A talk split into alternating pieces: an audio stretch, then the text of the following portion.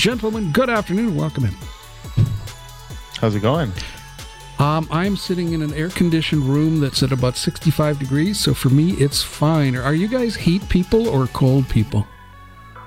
I'm a heat person. You are? It depends on the situation. Yeah. No, I, I the only, yeah, like if I'm wearing a suit, it can get a little bit annoying. Oof. But um, yeah, we're sitting in a nicely air conditioned studio. But I was in the pool all morning. I kind of, you know, as soon as this is over, I'm going to run right back to the pool and uh, open up a cold beer. Yeah, I have I was yet to ever cottage- be with a partner who is not wearing a sweater around the hers- house, house, cursing my name at every possible opportunity. It's freezing. I like cold a I in like a cold house. Yeah. I like a cold house.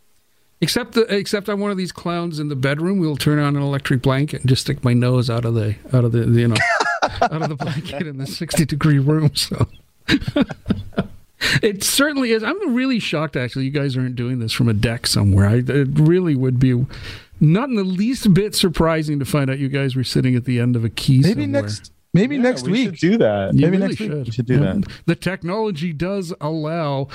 Um, we are going to be talking about something that, ironically, I emailed Matthew about a couple of weeks ago off air because I honestly didn't understand the difference, and I also didn't want to, you know, corral us into a conversation where it became apparent that I didn't understand the difference. But from what I understand, this week we're going to be talking about the difference between banks, credit unions, and um, basically the other guys, shall we say, uh, and and and just where they where everyone falls into, you know, a, a spot along that line. Is that a reasonable description?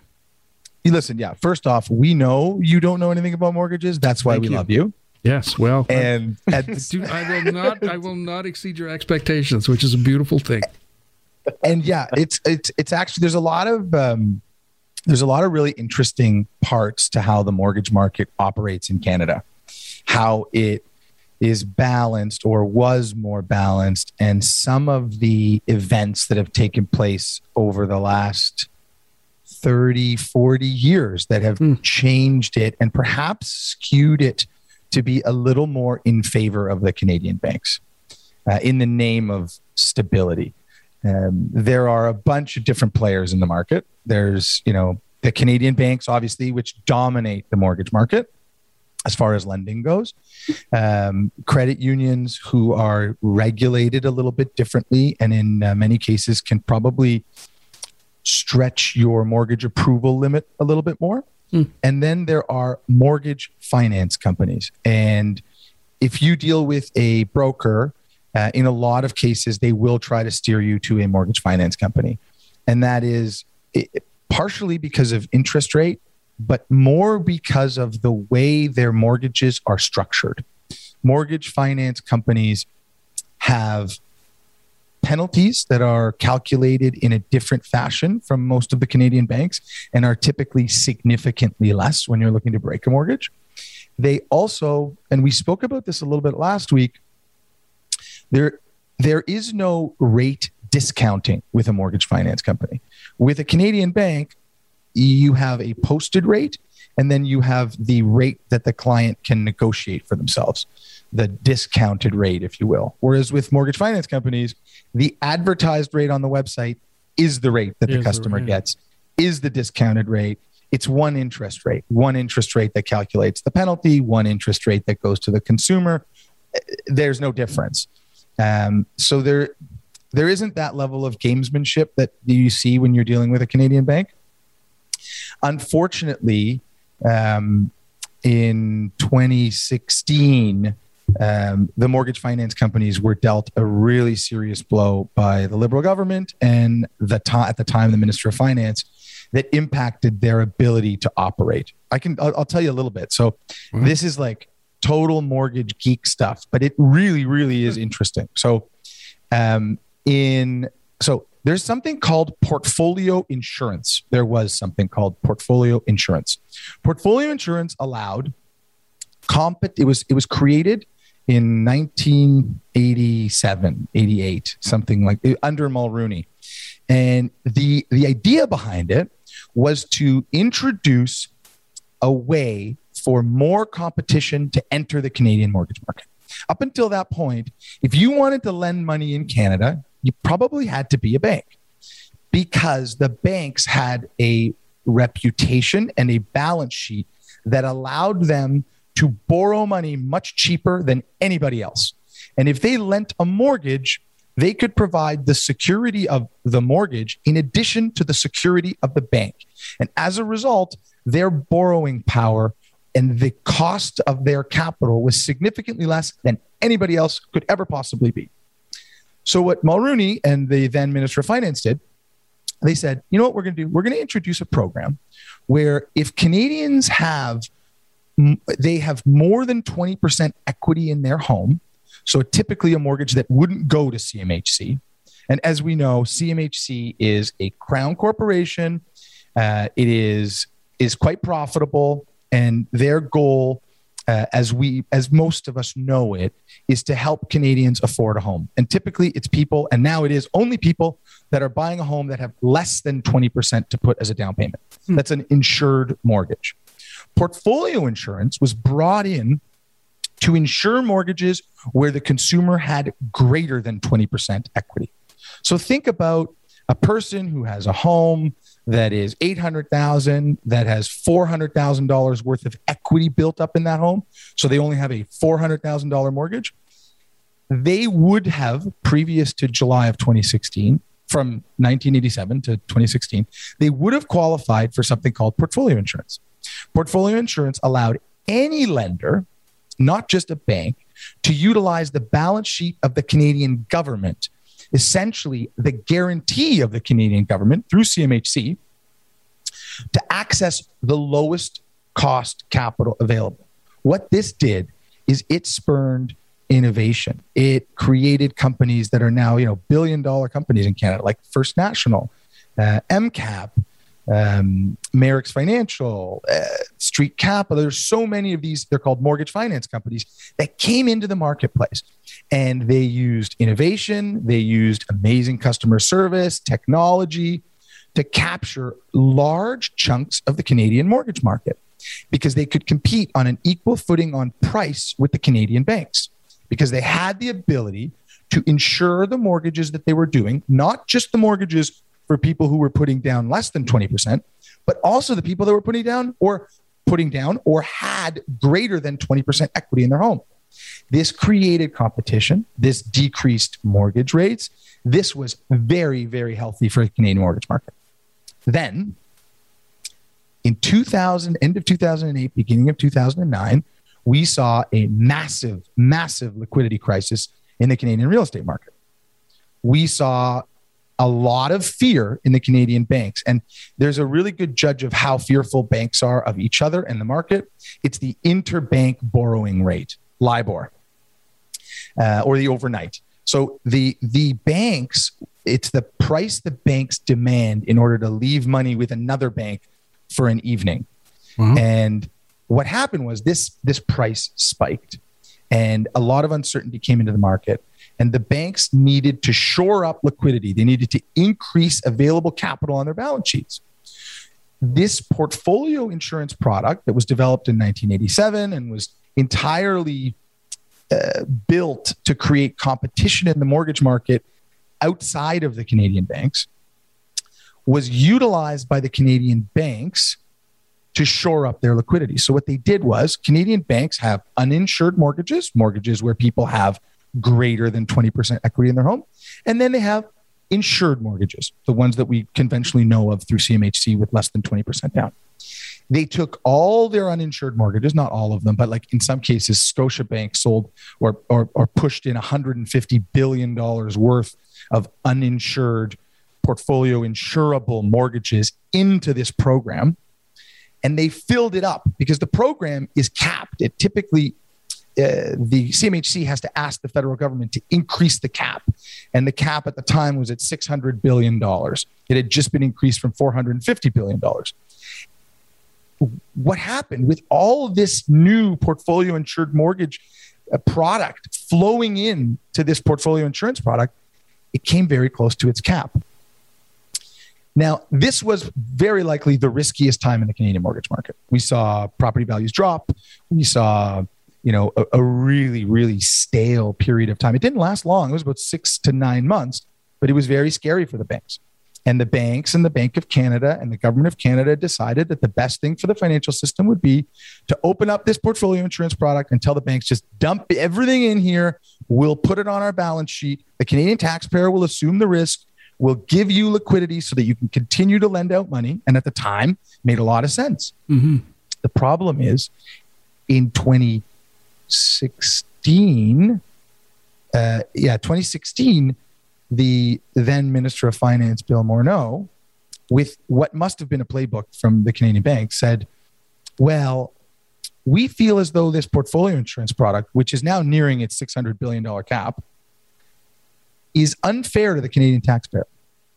Now, keep in mind, the Canadian taxpayer took in all the risk in 2008 and 2009. So, all these mortgages that the banks were really, really worried about, they dumped into this portfolio insurance product at a time when very likely property values were low to the point where some of those mortgages might not even qualified.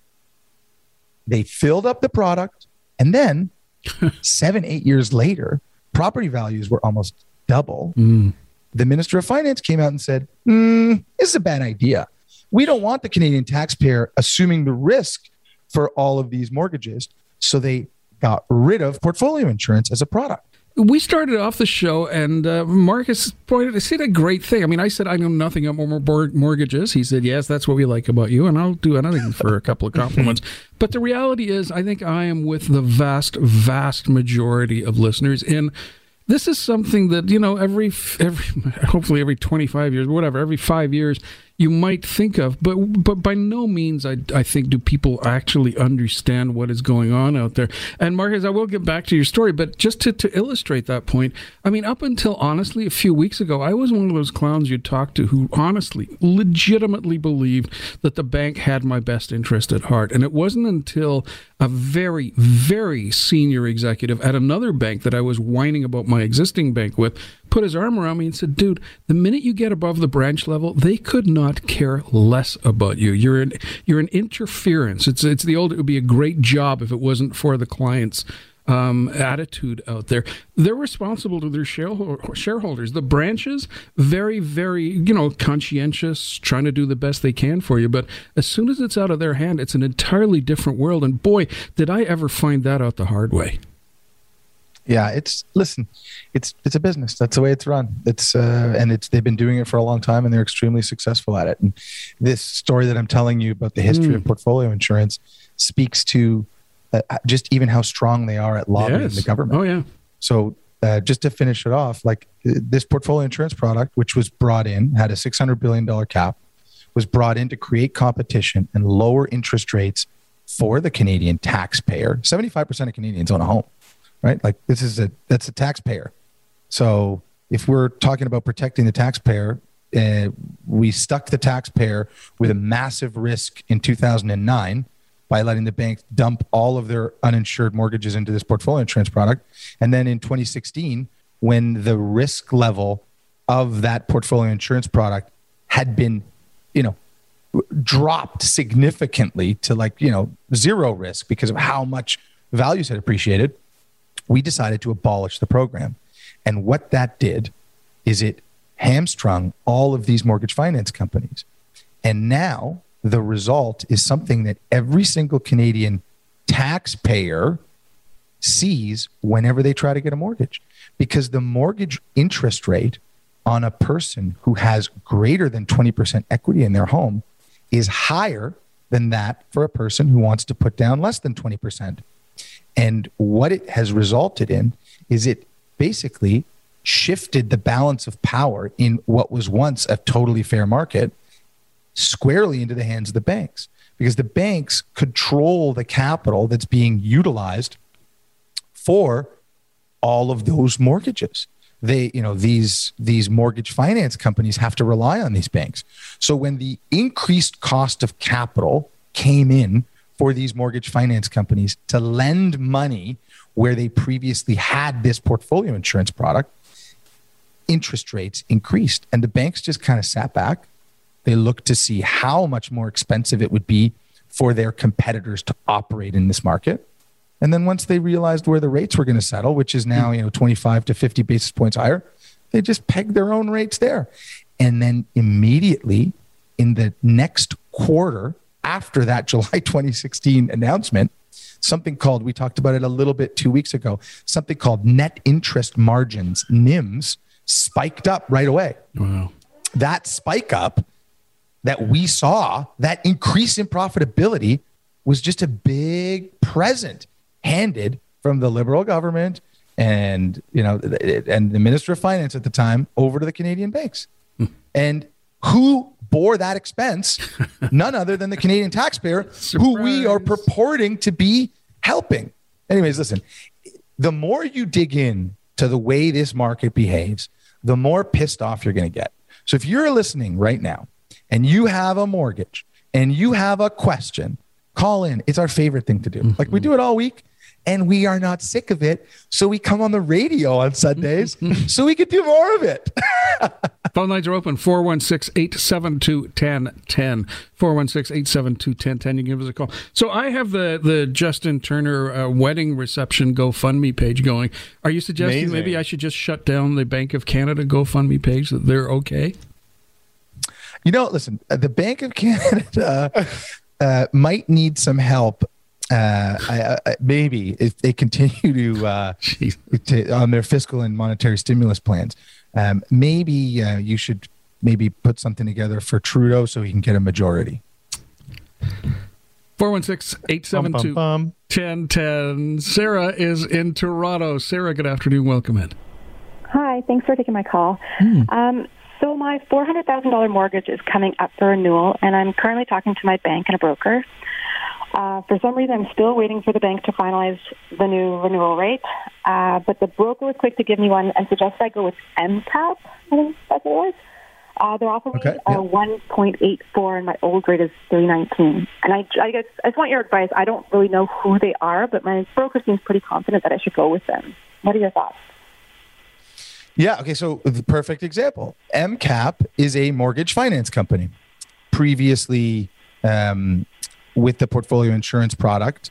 Uh, you know, they did extremely well. They're still continuing to do well. You're getting a really competitive rate offered mm-hmm. to you right now on your mortgage, which is amazing. Mm-hmm. Uh, the difference between MCAP and whoever your bank is, is that when you take a fixed rate with MCAP, and in the event that you break that mortgage, you will not be exposed to the same interest rate differential penalty that the banks will levy upon you. And we went through that a couple episodes ago. But those penalties on a $400,000 mortgage, like for instance, you're a 3.18. If you were looking to break a $400,000 mortgage and you had three years left at 3.18, you'd probably be in the $20,000 range a for lot, a penalty. A lot. Whereas with MCAP, if you had that 184 and you were going to break it, you'd probably be looking at just paying three months worth of interest on that mortgage, which uh, 1630 probably end up being about $2,200. So you always have to consider the exit of your mortgage because again like we say 70% of all mortgages get broken before their maturity date. Now as far as the security of the lender first of all your mortgage is a debt to you. It's an asset to the lender. So if a lender goes bankrupt and i can't think of any example of a mortgage finance company ever having gone bankrupt like they're they are a collection of assets. They're a collection of people's mortgages and they service those mortgages.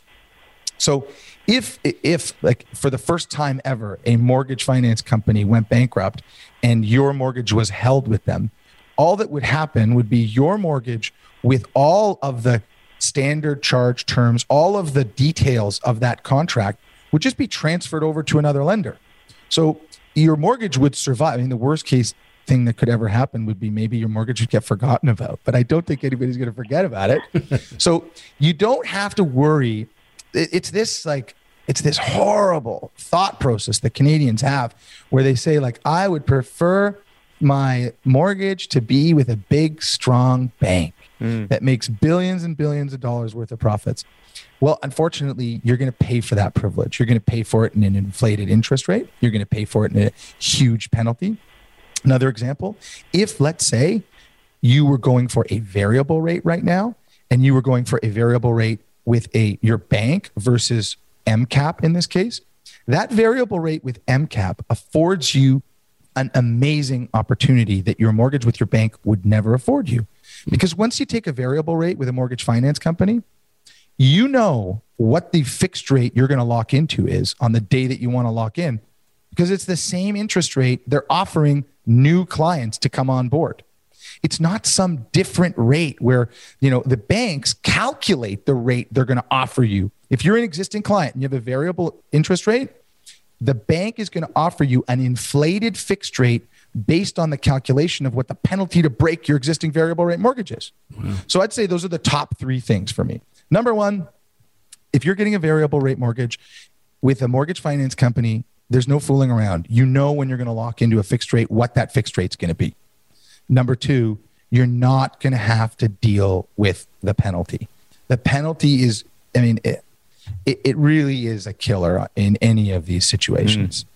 And and finally, you're you're dealing with a mortgage finance company. You're dealing with a set of interest rates that are published, not something that's hidden.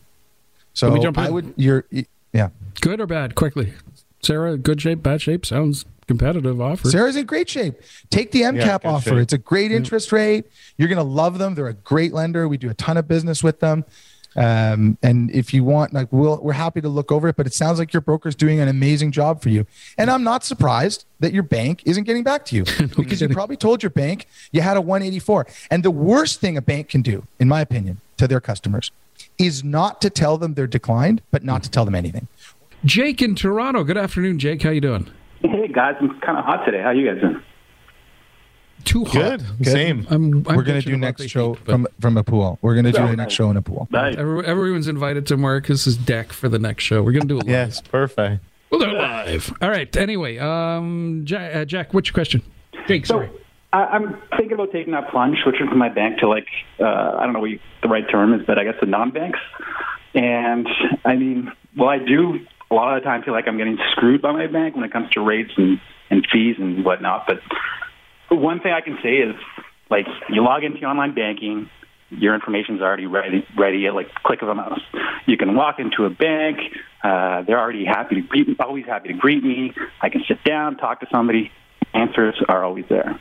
Now, I know you guys, like those non-banks, can beat the banks in terms of rates, but can you sort of like match that service aspect? Because that's important. I mean, it's important to a lot of people, I think. Okay, this is great. So you are getting great access to data from your bank.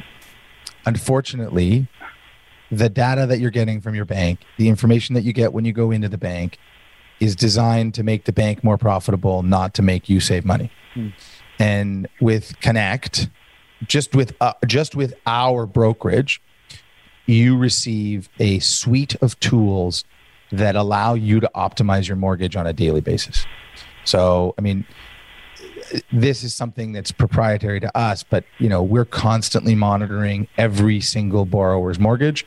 So you'll know if there's ever an instance where the interest rate that you have on your mortgage could be bettered with another product. So every time a product changes in the marketplace, it updates our entire database and it sends out notifications to the customers to say, hey, um, Jake, you know, your 3% five year fixed rate mortgage, which is maturing in three years, we've calculated the penalty to be $15,150. However, we noticed by switching you to a 1.7% five year fixed rate mortgage, you will save $21,000 over the next three years. You're never going to get that from a bank because the bank wants to keep your mortgage because if it's not profitable for you, it's more profitable for them. That's number one. Number two, the mortgage finance companies that we're talking about, they were built on customer service, they were built on technology. Before any bank ever had a portal for you to log into, First National had a product called Merlin that allowed its borrowers to log in and have a look at their mortgage, have a look at their balance, make a prepayment, um, ask questions. Like the amount of, and I'll get back to this, the amount of innovation that that portfolio insurance product, that that mandate under the conservative government of Mulroney in 1987, what, what that did for our mortgage industry was so helpful. And it, it went so far in creating so many innovative Canadian companies, which were definitely hamstrung, hamstrung by this last 2016 cut of the portfolio insurance product. But all of these companies know what the consumer wants. And you're going to find with any of these mortgage finance companies the same suite of tools, if not more. The only issue is Canada is behind in something called open banking. So there's a movement all around the world right now where banks are allowing a customer's information to be shared through various platforms to the customer. So you can have products at different banks if you were in Germany or in the United States or you know the European Union is fantastic. They're far ahead of us in open banking. And this is actually what's been identified as a threat to our fintech business here in Canada because the Canadian banks are stymieing any process of any progress of open banking so that they can continue to control the Canadian consumer. But what that's doing is it's preventing a lot of these innovative Canadian fintechs from using these open banking platforms to creating amazing products that can be shared all over the world. So we're probably missing out on the next phase of innovation and fintech. We're hamstringing now not only our mortgage finance companies, but also some amazing and ingenious fintech options that we have that could be created right here in Canada because we're favoring the lobbying powers of the Canadian banks in preventing open banking from ever seeing the light of day in Canada. So, in an ideal world, and I guarantee it'll happen within the next 15 years, it'll happen in the European Union a year ago, like maybe four years ago, it happened in the European Union. It's happening in the United States. It's happening all over the world. Canada, maybe 10, 15 years, we might get there when we're embarrassed about it. But what you're seeing everywhere else in the world is the ability to share financial information amongst various financial institutions through a third party, non biased platform where you can access all of your financial data. Connect has built a portal like that that we offer to our customers, but we're just a small player in this business, right? And it really needs the backing of a federal government who wants to further fintech and wants to further access and unbiased information transferring to the Canadian consumer. And right now, it's unfortunate, but the lobbying power of the Canadian banks is just far too great to to allow access to open banking in Canada. So, in answer to your question, it was a really long-winded answer, and if you're listening to this radio show more often now, you'll see that I have lots of long-winded answers. but in answer to your question, you're going to get better information out of a mortgage finance company or a good broker that has a platform that you can utilize you might be able to log in and access your bank account information and your mortgage information all in one spot with your bank. But the information that you're going to be getting from them is not tailored to save you money. It's tailored to keep you there as a customer and to squeeze as much out of you as you can, as they can. Cool. Thank you. Motivations don't change, right? Jake, motivations don't change. Just because they have a great commercial and they tell you that they got an amazing web portal and you can have app on your phone, it's just another way to screw with you. Mm. You know what? They remind me of the telecom and uh, TV industry. It's actually funny when you started saying that the uh, TV industry, the federal government backs them. Yeah, I mean, think about it. Exactly. Like, Jake, I appreciate you know, th- the call, buddy. Thank you. Thank you. Yeah. Sorry, Marcus, go on.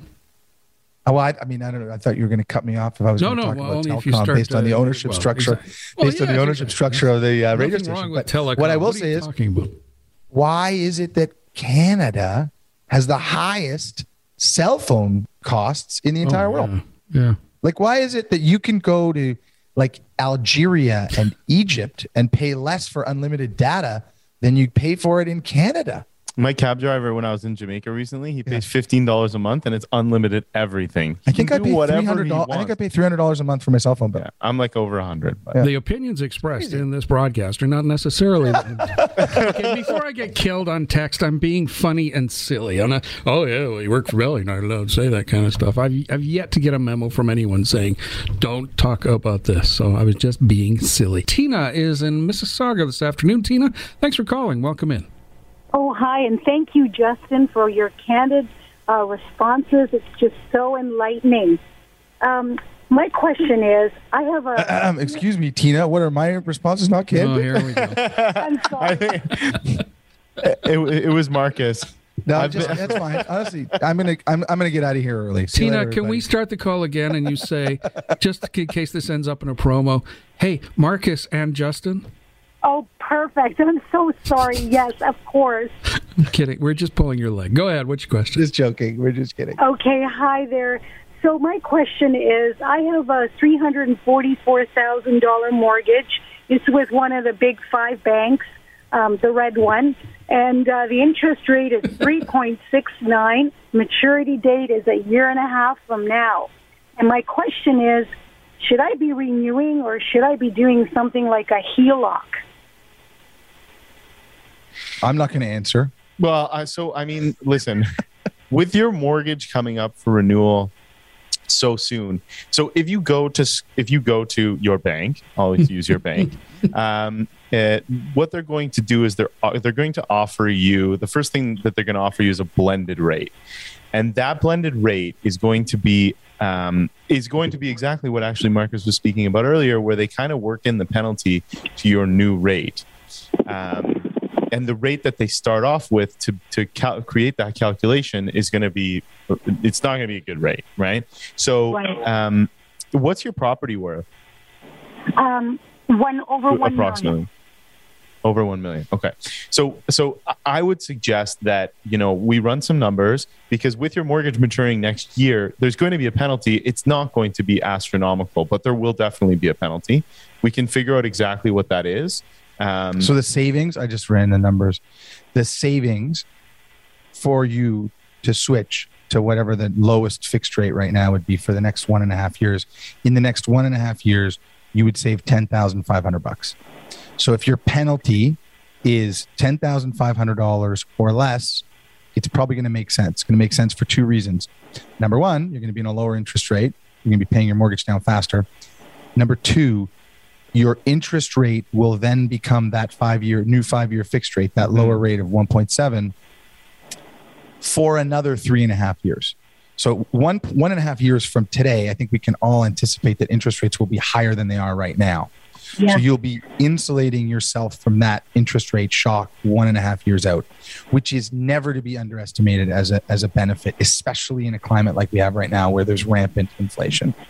So, um, like, you're there's there are ways to work with Scotiabank. I, I, I don't want to see you pay a penalty. So, I would say get on the phone with Justin or someone here at the office and. Okay let's we'll figure out the exact amount of that penalty we'll figure out how we might be able to use prepayment privileges mm-hmm. or it, there's there are definitely ways to reduce that penalty uh, and if we can get it down to three months worth of interest on a $340000 um, payment you're going to be sub $2000 as a penalty and then it's a total slam dunk move the what you're going to be offered by your bank will either be a blend or it'll be differing mortgages, right? Like they kind of they'll get you further in. So they'll say, well, we'll give you a new five year fixed rate at 1.7% for another portion of the mortgage. And that mm-hmm. way,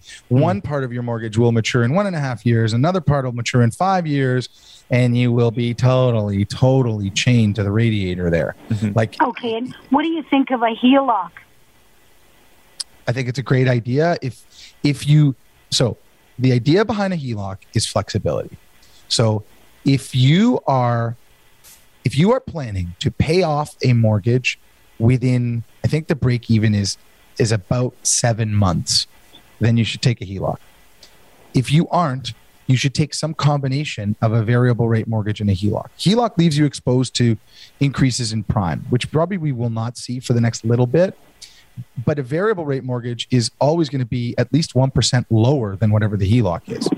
So the penalty to break a variable rate mortgage is absorbed, is, is saved by the lower interest rate of a variable rate mortgage by the seven month mark if you compare it to a home equity li- uh, line of credit. So, home equity line of credit is typically prime or prime plus a half. Variable rate is going to be prime minus one. So, it's between one and one and a half percent of a discount off the HELOC. So if there's an amount of money that you plan on holding as debt for a period of time longer than seven months, that should very, very likely almost always be in a variable rate mortgage. If you want flexibility to draw and pay down, you've got a ton of equity in your home. Just add a HELOC on top at a zero balance and utilize it whenever you may or may not require it. But what I wouldn't do is crystallize, like you've already got this $340,000 worth of debt.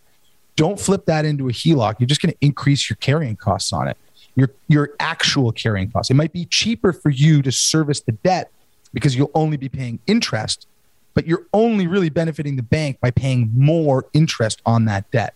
So again, it's like we should have a conversation about how much you want to pay each month, but as much of it as you can keep in a variable rate mortgage or a fixed rate mortgage. You know, that's a point to a point and a half on three hundred and fifty thousand dollars. You know, you're almost five thousand bucks mm-hmm. um, in in annual interest savings between a variable rate mortgage and a home equity line of credit. See, that's the value of this show, guys, is that I think most of us, I know most of us, go through life paying off this thing. We never think twice about it. It's just a monthly payment that comes out. And we don't think about all the possibilities and all the maze. And, you know, when you said during the last show, 75% of people break a five year lease, I was like, no, that's a crazy big amount. But you can also see how it's absolutely in the bank's interest to play this game based on just that statistic alone. Yeah. I, the whole idea of, of, of breaking your mortgage too, in most cases, we should be breaking our mortgages, right? We should be relooking like break them, break them all, break them, break them. That's what we talk. That's what we talk about here is when, you know, when we constantly stay in, cl- in touch with our clients, you know, um, we we know exactly when the right moment to break your mortgage is. Staying in that mortgage for five years is usually ends up in a loss of some sort. Maybe we should just instead of saying we're breaking our mortgages, we should just say we're bettering our mortgages. Ooh. Maybe that yeah. like nomenclature mm. might work better going Oof. forward. I like that. Oof. I think Oof. we're onto something. Tina, what do you think? Oof. Tina's gone. Let's better your mortgages. Yeah. Tina's gone because she knows we're unfortunately out of time. Really oh, enjoyed no. the something. Really Justin enjoyed the show. Never Justin, I out. want to say thank you so much for for joining us. To, seriously, principal broker Justin Turner, founder CEO of Connect Marcus Affairs. Guys, thank you so much as always.